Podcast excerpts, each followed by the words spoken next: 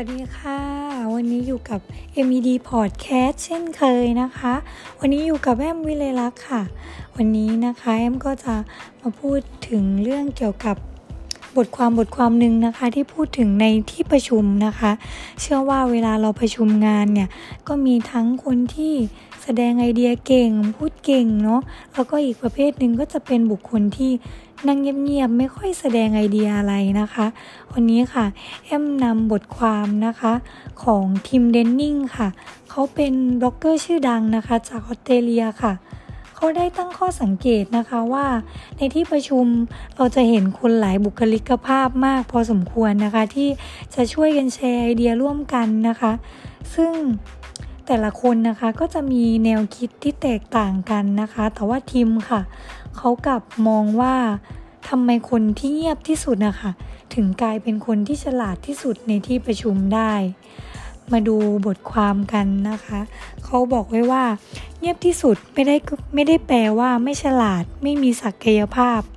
สิ่งที่ทีมมองนะคะ และอยากให้ให้ทุกคนนะคะที่ฟังบทความนี้นะคะ ก็คือว่าคนเงียบที่สุดค่ะ ไม่ใช่คนไม่ฉลาด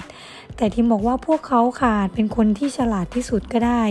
จริงอยู่นะคะ ถ้าเรามองผ่านๆค่ะ คนที่ถกเถียงคนที่แชร์กันหรือคนที่เสียงดังที่สุดในที่ประชุมนะคะ จะกลายเป็นคนที่รู้สึกว่า ฉลาดจังเลยแบบพูดเก่ง โดยอัตโนมัตินะคะ แต่จริงๆแล้วค่ะ มันวัดศักยภาพกันด้วยสิ่งเหล่านี้ไม่ได้นะคะ เราไม่สามารถตัดสินใจได้ว่า ใครจะฉลาดกันจากการพูดนะคะ ในที่ประชุม ไม่ใช่ว่าพูดมากพูดเก่งหรือแสดงไอเดียเยอะอาจจะเป็นคนที่ฉลาดที่สุด แต่คนที่นั่งเงียบๆไม่แสดงไอเดียอะไรเลย จะแปลว่างูนะคะทีมเขาบอกว่าไม่ใช่ค่ะ เขาระบุว่านะคะ คนที่ชอบถกเถียงกันค่ะกับคนที่เงียบตลอดการประชุม แนวโน้มที่จะเป็นคนฉลาดและทำงานได้ดีกว่า ทิมบอกว่าคือคนเงียบค่ะ เหตุผลง่าย ๆนะคะก็เพราะว่าคนที่เงียบจะมีสติมากกว่า และควบคุมอารมณ์ได้ดีกว่านะคะ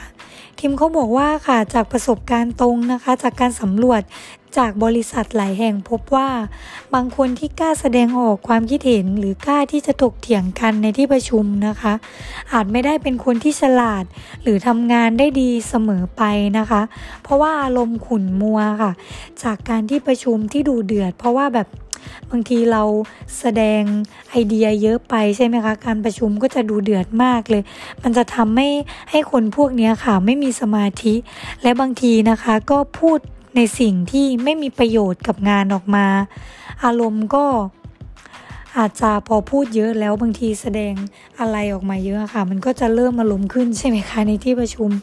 ก็อาจจะทำให้ไม่สามารถโชว์ไอเดียที่ที่มีศักยภาพได้ค่ะก็คือทีมมองว่าเหมือนแบบประมาณว่าเหมือนเหมือนพูดเยอะเกินไป แบบบางทีก็อาจจะแบบหรือภาษาเราอาจจะพูดว่าสักแต่พูดอย่างเงี้ยค่ะ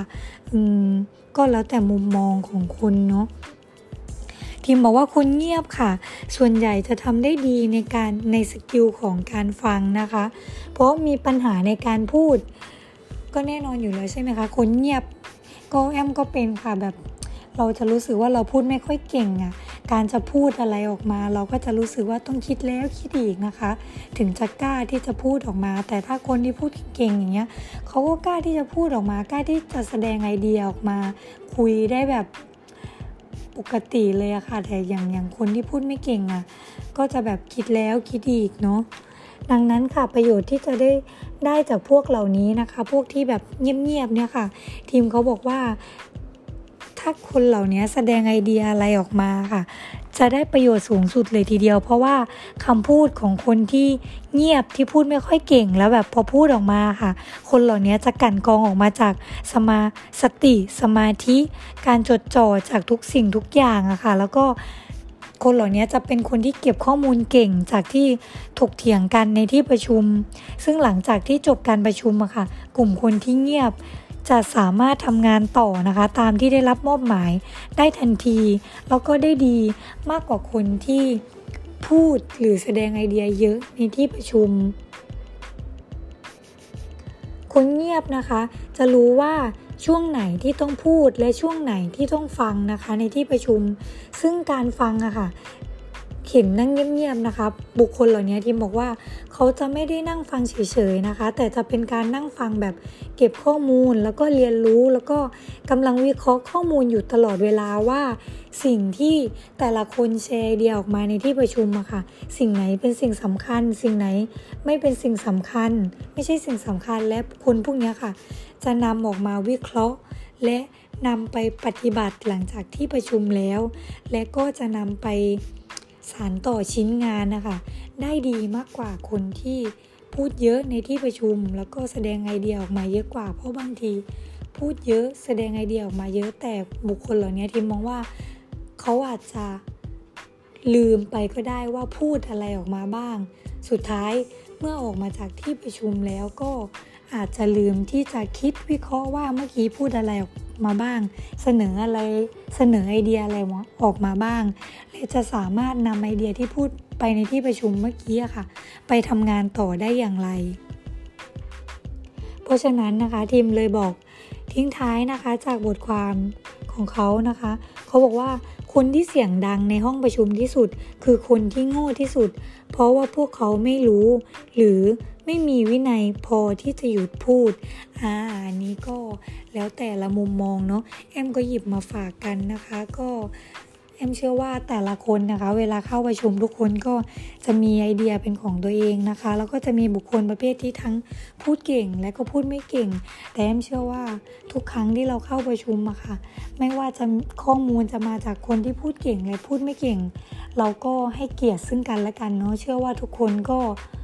มีข้อมูลมีไอเดียที่ดีซึ่งกันและกันและสามารถ